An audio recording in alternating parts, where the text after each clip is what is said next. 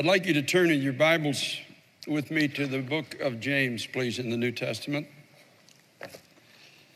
I have a message this morning that the Lord's given me entitled Lustful Prayers. Not prayers, prayers. Lustful prayers. Father, I want to thank you, Lord, with all of my heart this morning. God, you are leading us as a people into a storm. We have to know how to pray now. You've been teaching us, you've been wooing us, you've been drawing us. So I pray, God, would you give us an open heart to be able to hear what needs to be spoken? We know that it's only the prayers of your people that can move the mountains that we're now facing in our present world for the sake of the children, for the sake of our homes and families and communities. Teach us to pray. Help us, Lord God, to put away the hindrances to what you would want to do through the prayers of your people. Give me the grace, Lord, today to speak this and give us all the grace to hear it. This is your word. This is the thought of your heart for this day.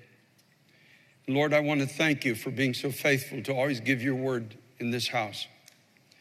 Now give me the grace that I need, the strength. Give us the ears and the hearts to understand and to embrace your word. And we ask it in Jesus' name. Amen.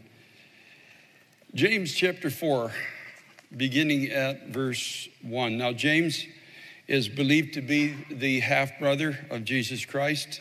Obviously, the father of Jesus was God, the father of James was Joseph and uh, his mother, of course, was Mary.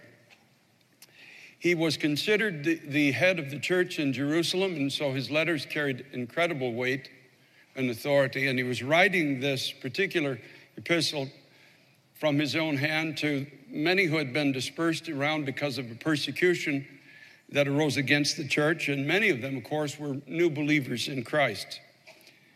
James knew firsthand the power of prayer, obviously in the home that he was raised in, he would have understood that. And he was trying to convey something to the church of that time about what God wanted to do through their lives. And we would be wise, I think, in our generation when we are beginning to experience and will in the days ahead experience an increased measure of persecution as they did to understand where the power of prayer lies. Word of Wars, chapter 4, verse 1, James. Where do wars and fights come from among you? Do they not come from your desires for pleasure that war in your members? You lust and do not have. You murder and covet and cannot obtain. You fight in war, yet you do not have because you do not ask. You ask and do not receive because you ask amiss that you may spend it on your pleasures. The original King James says that you may consume it on your lusts. Adulterers and adulteresses do you not know that friendship with the world is enmity with God? Whoever therefore wants to be a friend of the world makes himself an enemy of God. Or do you think that the scripture says in vain, the spirit who dwells in us yearns jealously? But he gives more grace. Therefore, he says, God resists the proud, but gives grace to the humble. Therefore, submit to God. Resist the devil, and he will flee from you. Draw near to God, and he will draw near to you. Cleanse your hands, you sinners, and purify your hearts, you double minded. Lament and mourn and weep, and let your laughter be turned to mourning and your joy to gloom. Humble yourselves in the sight of the Lord, and he will lift you up. How'd you like to get a letter like that?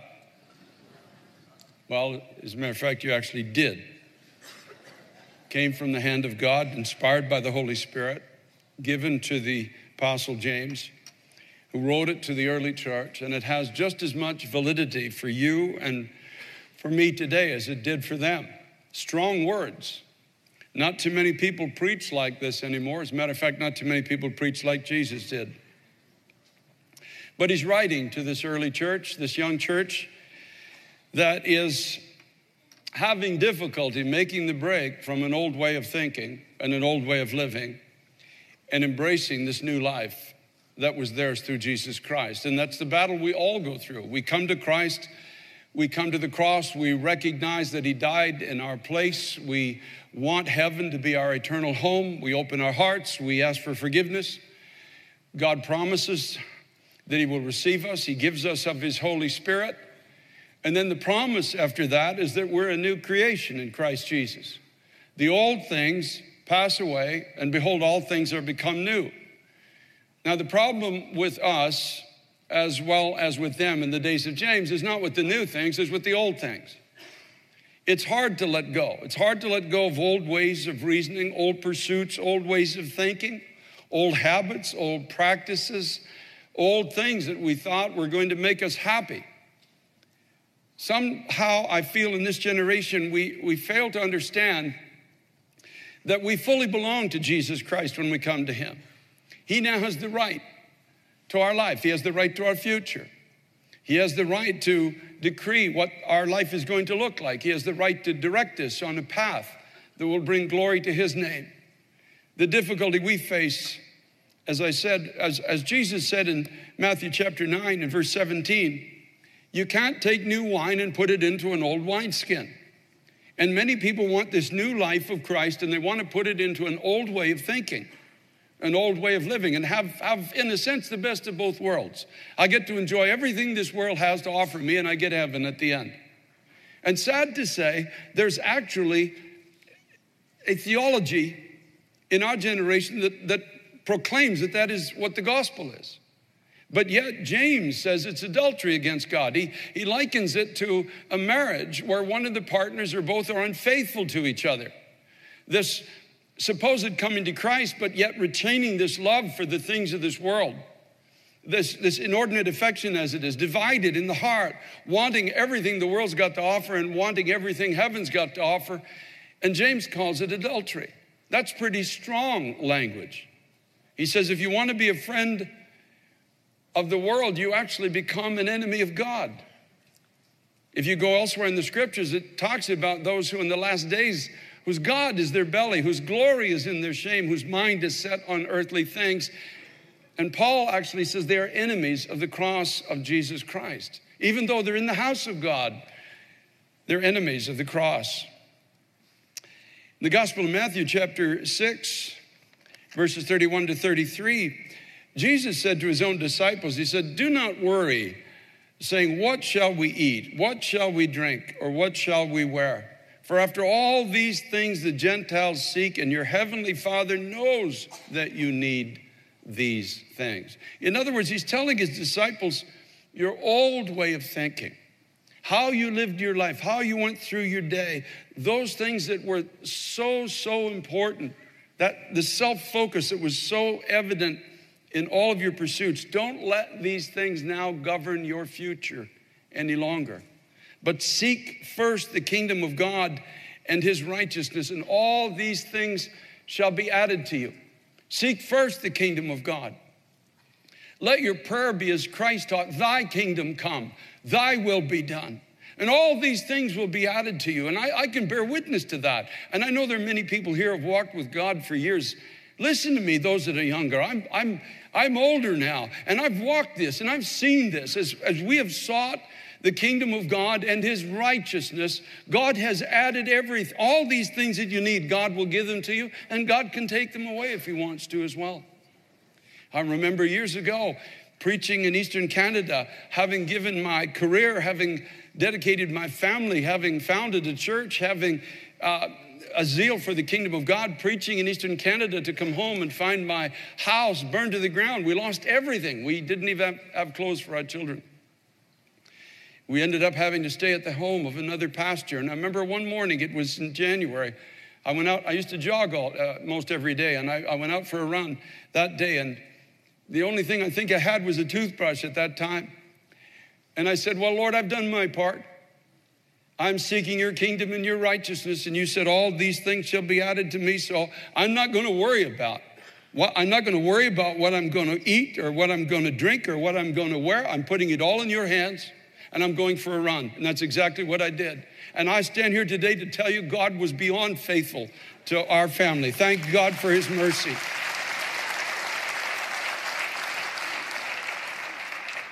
Seek first the kingdom of God. Seek first in your life, God, what's your will for my life? Not trying to fit Jesus into another plan, not trying to make Jesus part of an old pursuit, not looking for happiness in Christ, but going back, in a sense, to that which governed your life before you knew Him as Savior. Seek first His kingdom and His righteousness, His value system, His heart, His will for your life.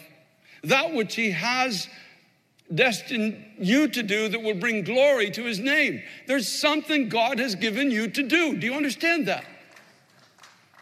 But you won't know it until you start to seek first his kingdom and his righteousness. And you put away these other things that just so want to occupy so much of our thinking and so much of our time. Now, in Mark chapter 11, Jesus left us both an example and a promise. Let me just tell you this story. He was going to Jerusalem, and he's heading up from a town called Bethany to Jerusalem, and he comes across a fig tree. The Bible says he was hungry. In Mark chapter 11, verse 12, it just says simply he was hungry. And seeing afar off a fig tree having leaves, he went to it to see if he could find something on it. And when he came to it, he found nothing but leaves for it was not the season for figs. And in response, Jesus said to it, Let no one eat fruit from you ever again. And his disciples heard it. Now, in the morning, the next day, as they're going back up into Jerusalem, as they passed by, they saw the fig tree dried up from the roots. And Peter, remembering, said to him, Rabbi, look, the fig tree which you cursed has withered away. So Jesus answered and said to them, Have faith in God. For assuredly, I say to you, whoever says to this mountain, now the only mountain in the area is Jerusalem, be removed and be cast into the sea, and does not doubt in his heart, but believes that those things he says will be done, he will have whatever he says. Therefore, I say to you, whatever things you ask when you pray, believe that you receive them and you will have them. Now, the counterbalance to that incredible promise is in the book of James. When James says, You ask, but you do not receive because you ask in error that you may consume it on yourself. You see, there's a power in prayer, not when prayer is exercised towards myself, but when it's exercised towards other people. The whole kingdom of God, you know, the scripture says, seek first the kingdom of God. If you look at Jesus as our example, going up into Jerusalem, his whole purpose was to die for the sins of humanity. His whole purpose was to be given so that we might have life.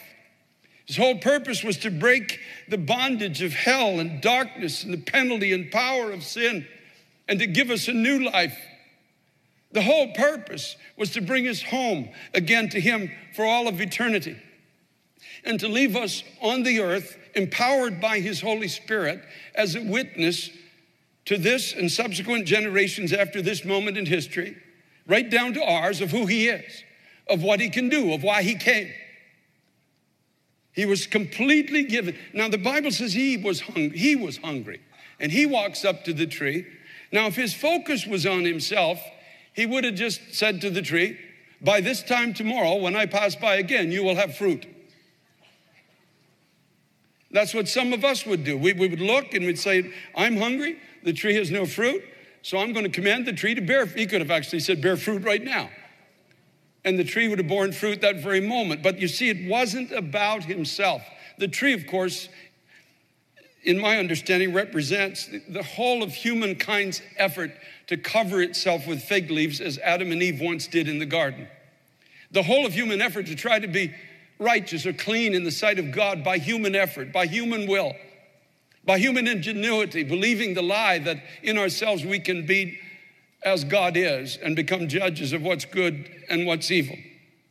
And so as he walks up to that tree, I'm always convinced that he's looking at Adam back in the Garden of Eden. Adam and Eve covered with fig leaves, who once had the glory of God. And he looks at them and he, and he says, This tree says, No one eat fruit from you again. I'm going to destroy your power to deceive. I'm going to destroy your power over humankind. That power that causes men, women, and children to believe that in themselves they can be godly. I'm going to go to the cross and I'm going to destroy this power of arrogance that got into the human heart. And I'm going to make a way into eternal life for everyone who comes to me believing. And he looks at the tree, and you see, it's not about him. It's about us when he curses that tree. No one eat fruit from you ever again. In other words, I'm coming against this deception for the sake of others, not for my own sake. He was offering his own life up for our sakes. And even his prayer, when he stands in front of the tree, was not about himself, it was about no man, let no one eat fruit of you from you ever again.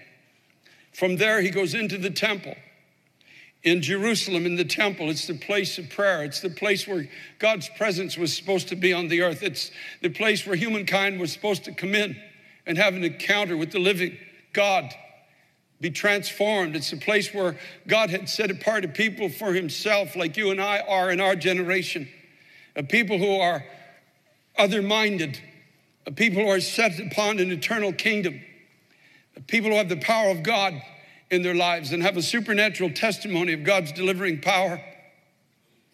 And when he walked in, all he saw were tables and money changers and goats and doves.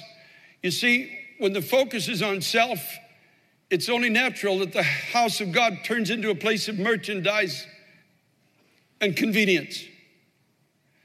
That's when everyone is focused on themselves. And this is the only time in the Bible, you see literally the tangible anger of God. In the Gospel of John, it talks about he made a scourge of cords. And there was a fury that rose up in the heart of the Son of God. Now, these temple money changers had guards, but nobody would dare raise their hand against him. And he had no armament but a scourge of leather cords. I'll tell you, there's few times ever that you see the anger of God like you see in the Son of God in this moment because of what self focus had done to the house of God. This light, casual treating of what we're called to be on the earth. And he overthrew the tables and said, My house is to be a house of prayer for all nations, but you've made it a den of thieves. Now, in the morning, he came back the next day. This is when they saw the fig tree dried up from the roots. And Peter said, Oh, look, Master, the fig tree which you cursed is withered away. And this is where he makes this incredible promise to you and I have faith in God. For surely I say to you, whoever says to this mountain, be removed and be cast into the sea, and does not doubt in his heart, but believes that those things he says will be done, he will have whatsoever he says. Therefore, I say to you, whatever things you ask when you pray, believe that you receive them and you will have them. If the focus of our prayer is that even these mountains of deception, mountains that we're finding in our society today, mountains of incivility, mountains of gender confusion, mountains of immorality, mountains of violence on the horizon, mountains of confusion on every corner at every conceivable level. If the focus of our prayer is that people be released from the grip of delusion, then we have the power, he said, to speak to these mountains.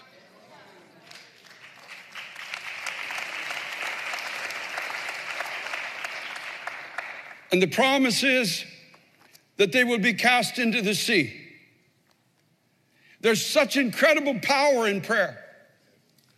There's such a need in this generation for the true bride of Jesus Christ, the true bride to come back to an understanding of where our power really lies. We have power in prayer. It was promised by the mouth of the Son of God who cannot lie that when our prayers are focused on His kingdom, His righteousness, they're focused on the people that He died to save. When we're praying for the right reason, we can speak to mountains and they have to move. In James chapter 4 In verse 5, he says, Do you think the scripture says in vain, the Spirit who dwells in us yearns jealously? There's a jealous yearning in the heart of God for you and I to discover this incredible power of prayer again, which is resident in us when we ask Him to do what only He can do for the right reasons. When we step out in faith, and our prayer is not about me, myself, and I. It's not about my clothes, my food, my house, my life, my career. Now, there's a season to pray for some of those things. I understand that. And there's nothing wrong with that. But that can't be the all consuming direction of our heart. You understand what the Word of God says? It can't be our only focus.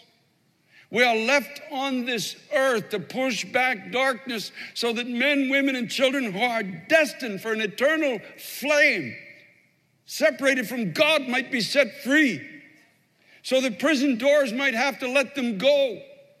Wounded hearts might be healed, blinded eyes might see. We have incredible power in prayer. And we're going to rediscover it in the last days. I believe that with all of my heart. I believe the church is going to finish like she began. I believe that we are going to have an upper room experience all over again. When we gather together in one accord and in one spirit, when we gather together as they did on the day of Pentecost and say, Oh God, I'm here for your purposes on the earth. And I yield my body as a living sacrifice for you, for your kingdom, and for your righteousness, and for the people you died for.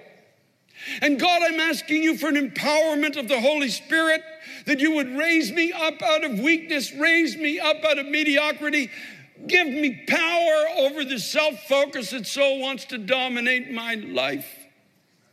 And God, send me out into the marketplace with something supernatural in my life. And when they were all with one accord, they prayed together in one spirit. Suddenly, a rushing mighty wind came into that room, and cloven tongues of fire sat on every one of them. Oh, God, would you do that again, Lord? God Almighty, would you do that again? Would you baptize your church with your Holy Spirit? Would you lift us out of weakness and bring us into strength? Would you take us out of self focus and give us heaven's focus?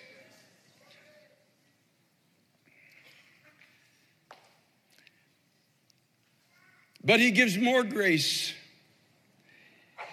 Therefore, he says in verse 6 of James 4 God resists the proud, but gives grace to the humble. There is an incredible grace of God available to you and I. When we're ready to admit that we can't break free from self focus without His help, you can't, I can't. None of us can. It's only in Christ can this be done. Left to ourselves, we spend our whole day thinking about ourselves.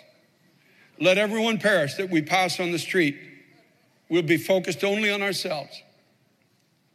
It takes the grace of God and it takes a humble heart to say, Lord, I can't break free from these chains of this flesh that wants to govern my mind, my thinking, my life. It wants to dictate even my prayers. I need the power of the Holy Spirit to break free. And when we're willing to pray that way, God says there's incredible grace available. I'm experiencing that grace now in a deeper way than I've known in a long time. Just like you, I'm just like everyone that's here. I like comfort too, as well. I'd rather be where the sun is shining than where it's snowing and raining all the time. I'd like to be in a happy place where people like each other and there's no cursing and incivility. I'd, I'd like, I don't think a place like that exists, but I'd like to be there if it did exist in this world. I'd like to go fishing, just like the disciples did. There's lots of things I'd like to do. But my Bible says I'm to seek first the kingdom of God and his righteousness. Seek first the kingdom of God, admitting before God Lord, you're going to have to do this for me because I can't do it for myself. I don't even care, Lord, unless you give me a heart to care. I won't go there unless you burden me to go there. I won't be the person I'm called to be unless you take me by the hand, as you did that blind man and you just lead me out of town and spit in my eyes. God, I won't be able to see, I won't be able to go. We're all the same and we all live in the same boat. But we all have access to this incredible grace. When we get to the point of saying, God, would you touch this heart? Would you touch this poor heart that wants to live for itself, that wants to serve itself, that wants to think all day about itself, that wants its own comfort, that doesn't really care about the masses going into an eternal Christless hell? God, would you touch this heart? Would you put in it the compassion that needs to be there? Would you put in it the faith that you say can be mine to move mountains so that people can actually be free? Would you make a difference through my life? Would you take me, oh God, from where I am, and would you take me to where I need to be? James says, Draw near to God, and he will draw near to you. Cleanse your hands, you sinners, and purify your hearts, you double minded. Lament and mourn and weep, and let your laughter be turned to mourning and your joy to gloom. In other words, if, if your joy is, is coming from other than what God has destined your life to be, then let that be taken away. Humble yourself in the sight of the Lord, and He will lift you up. I'm not sharing this message to condemn anybody today. I'm in the same boat as I shared as you are. But for the sake of our present culture, for the sake of our families, for the sake of our children, for the sake of those who are thirsty all around us, we need God to lift us up again. There is no way forward if He doesn't take us there. There's no strategy, there's no super preacher going to rise up. There's just a church people like you and I. Last week, I took a walk. I went down in an evening, I went down on Broadway all the way down to 30th, I guess 32nd, somewhere down there. And you look at the debauchery in our streets now, you look at how dark the people have become. You listen to the conversation, the cursing, the vileness. It's, I, never thought I'd live to see a day like this the threatenings of darkness against everything of light. And I found myself praying out loud for the people, but I also prayed, God help me. God help me to make a difference because this situation is way beyond anyone's ability. It requires you to come and glorify your own name again. And so, God, help me. I, I don't know how to get into where I need to go. You can't touch these people without the Holy Spirit.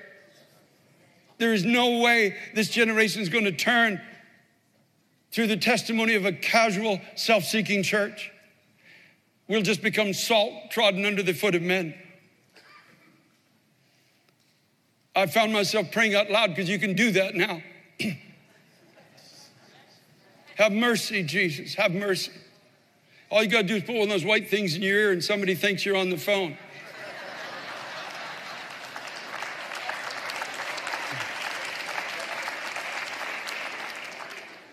I found myself saying, God have mercy.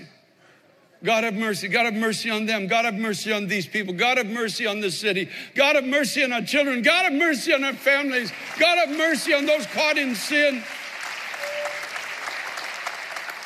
And I had a picture come into my mind. I was in this crowd going down the sidewalk. You can barely move. Everybody seems to be going in the same direction.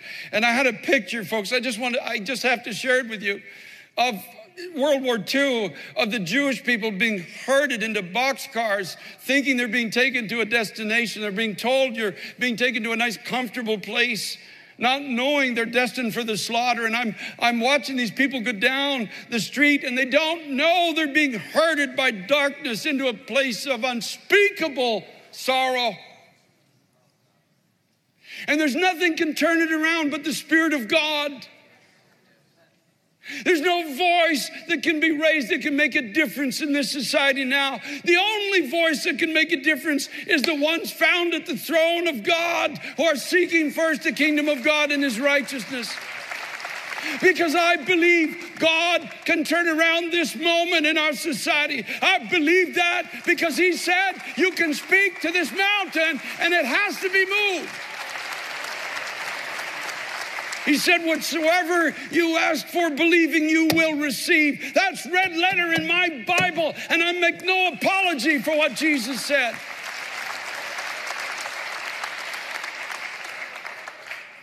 It's the only voice that matters now.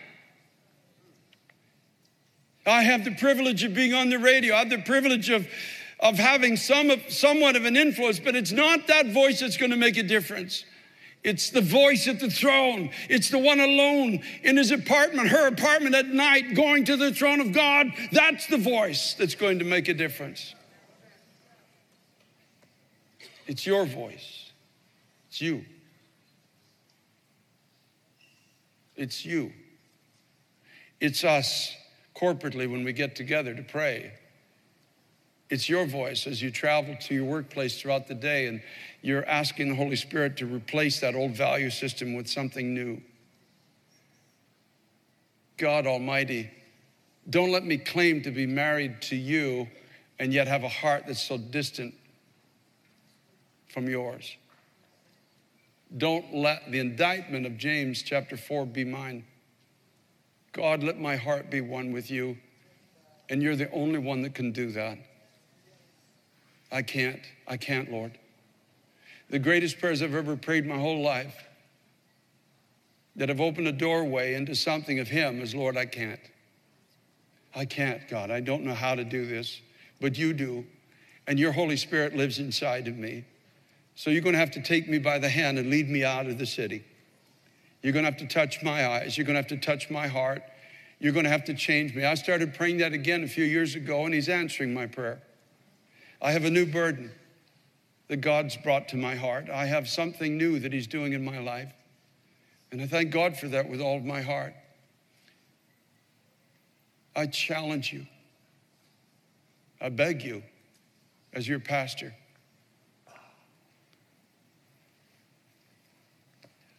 walk humbly before God and simply say, Lord,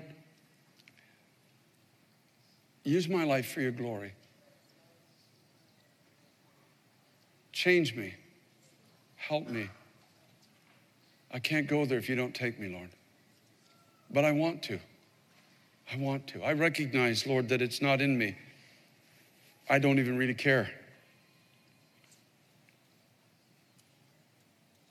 But you can change that. You can help me escape self focus. And you can bring me into that which my life is supposed to be, according to you, Lord. You can bring me to that place. And let me just tell you the promise is in that place, mountains can move. That place, prayers are answered. This, the supernatural takes over the natural. In that place, hell gives way to heaven. Captivity has to give way to freedom. Blindness gives way to sight. And pain gives way to healing. This is a defining moment for the church in our generation. We don't have five more years to get this right, folks. It's now or never. So I challenge you with all my heart, as James once said to the early church humble yourself in the sight of God, and He will lift you up. So, Father, I have delivered what you put on my heart. And I want to thank you, Lord, that you spoke it to my heart first. So I stand the most convicted of all this day. There are places I've not gone yet, but I'm asking you to take me there. There are degrees of self denial I've not known, but you can give me the power that I need to go there. There's compassion that's lacking in my heart, but you can renew it and replace it with yours. You promised that if I would walk humbly, that you would lift me up. So, Lord, I take you at your word. You showed us that if our prayers are not focused on our own comfort, that we can speak to mountains and they have to move. So, Lord, I simply take you at your word. And I thank you that you cannot lie. I ask you, Lord, God Almighty, in the days ahead, I ask you for 60 million people to turn to you in this country. I ask that the mountain of pain, sorrow, and unbelief be moved. I ask, Lord, that you would do what only you can do. Years ago, as a young police officer, I asked you for 100,000 souls, and I saw it in one day. So, Lord, I will not limit you. Send a revival to this nation, Lord, that can only come from the Holy Spirit. And let it begin in our hearts, Lord, here today. And I thank you in Jesus' name. Praise God.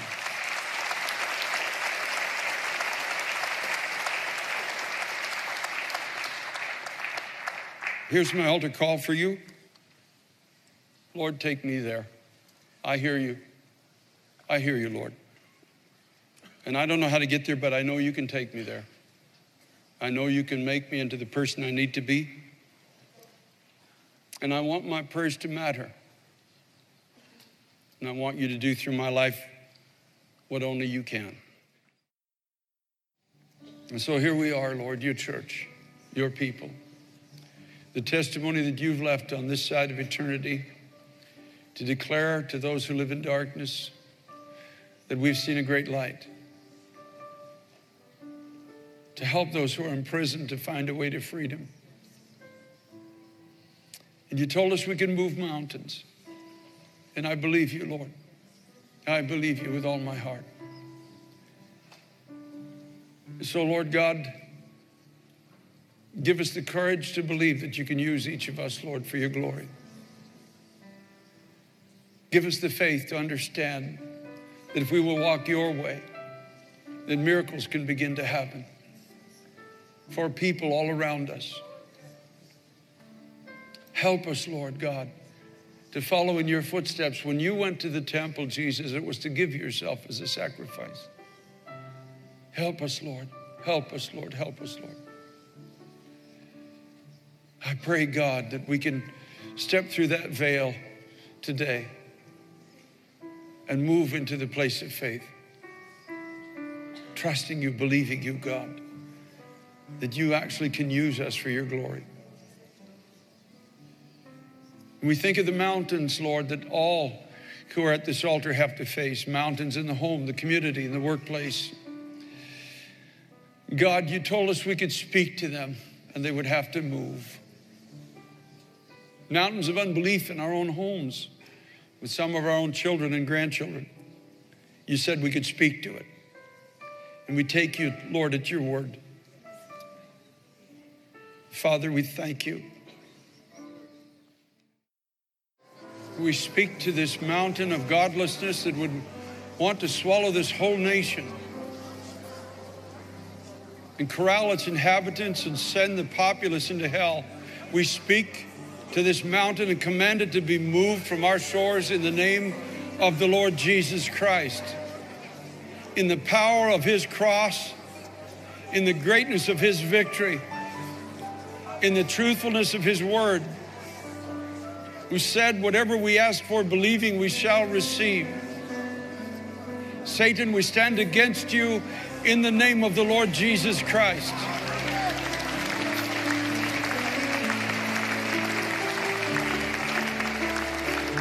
We command your strongholds to be broken. The delusion that you have poured upon so many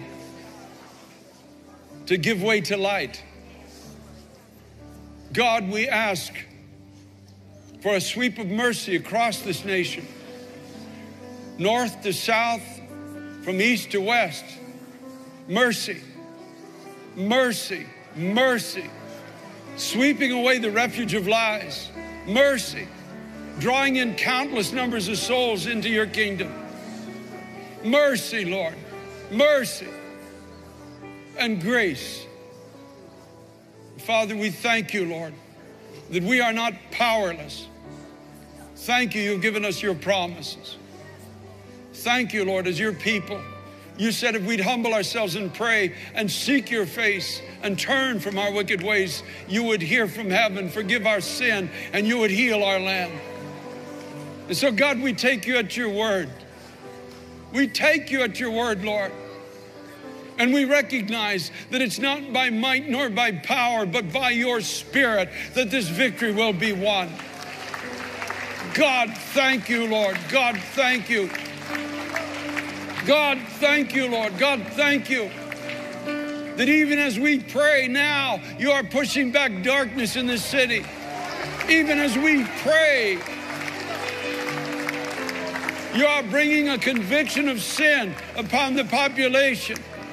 Even as we pray, Lord, God, you will sweep away the refuge of lies and let men, women, and children come face to face with the Holy God. Thank you, Lord, for mercy. Thank you that one day we will dance in the street of this city and say, Only God could have done this. Only God could have done this. We give you praise and glory, Lord. For your word is true.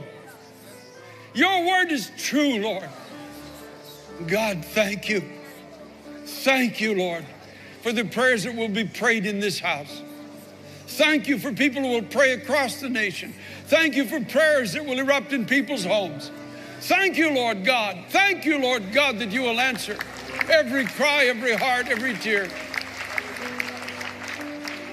And we give you the praise and we give you all the glory in the mighty, mighty name of Jesus Christ, the Son of God. Hallelujah, hallelujah.